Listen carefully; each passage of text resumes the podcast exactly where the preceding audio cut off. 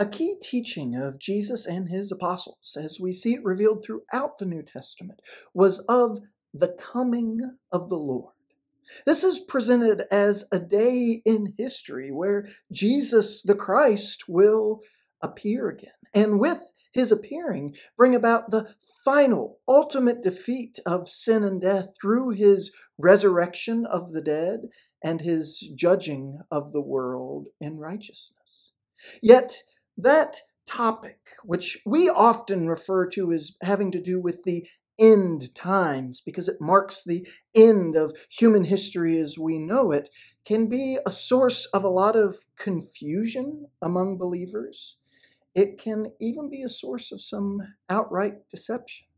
There's big business in the end times with bookshelves full of volumes about it, some outright works of fiction, some trying to analyze it from a theological perspective, some doing a little bit of both as they try to read the signs of the times.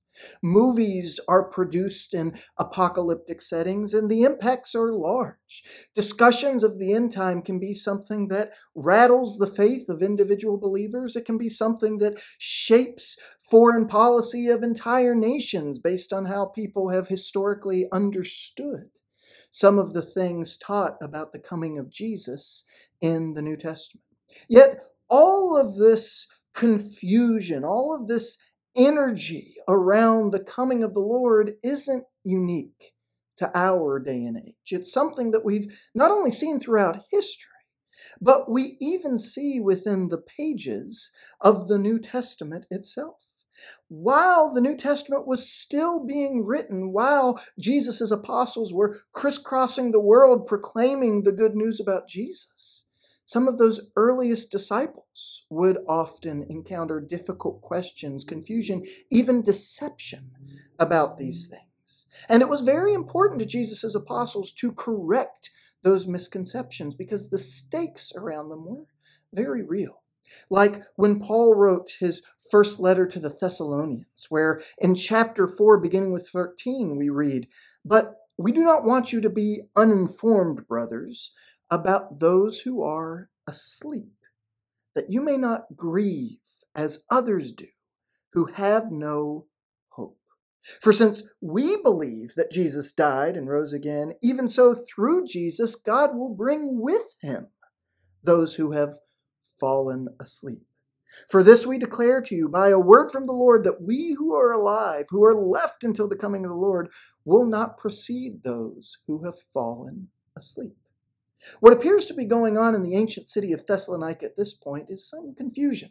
The Apostle Paul had had to leave their town rather suddenly, and it seems like there were some things that they just in ignorance hadn't learned yet, or some things that he had maybe started to introduce, but they didn't fully understand. And Paul has since learned that the Christians there are struggling, specifically because they think that as their brothers and sisters are passing away, since Jesus hadn't come back yet, maybe that meant they were going to miss the coming of the Lord entirely.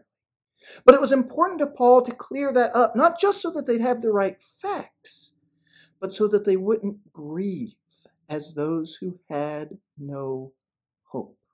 Paul recognized that them clearly understanding the coming of the Lord was critical to how they lived as Christians each day, especially in difficult circumstances.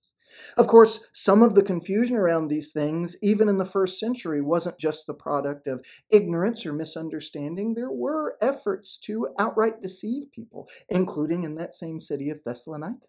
Because in Paul's second letter to the Thessalonians, in chapter 2, beginning with the first verse, we read, Now concerning the coming of our Lord Jesus Christ and our being gathered together to him, we ask you, brothers, not to be quickly shaken in mind or alarmed, either by a spirit or a spoken word or a letter seeming to be from us to the effect that the day of the Lord has come.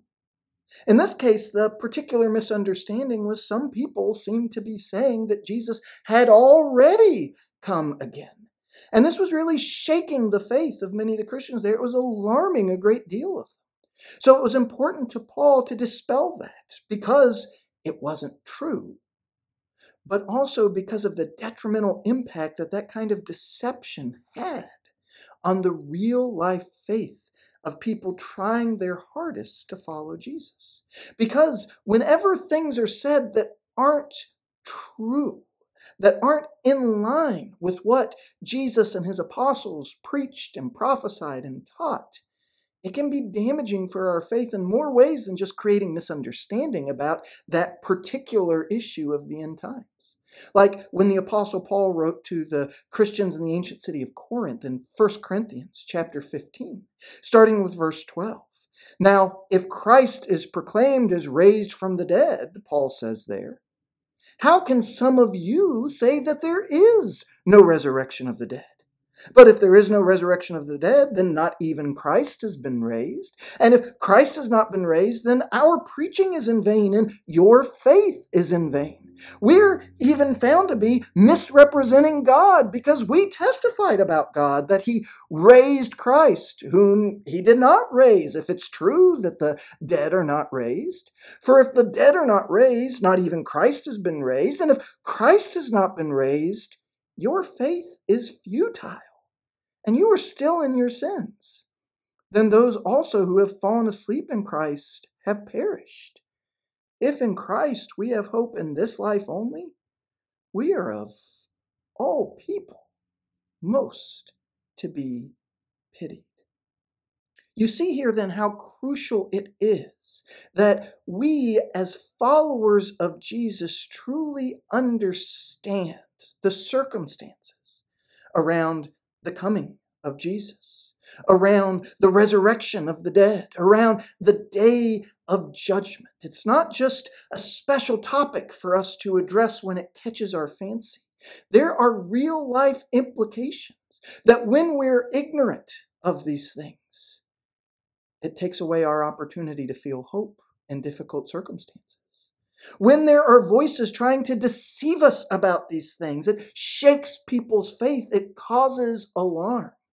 When things are said that aren't true, they call into question other fundamental, foundational things about our faith. There's real consequences. That's why in this new series of daily devotionals, we're going to take head on the teachings of Jesus and his apostles when it comes to this issue of the coming of the Lord.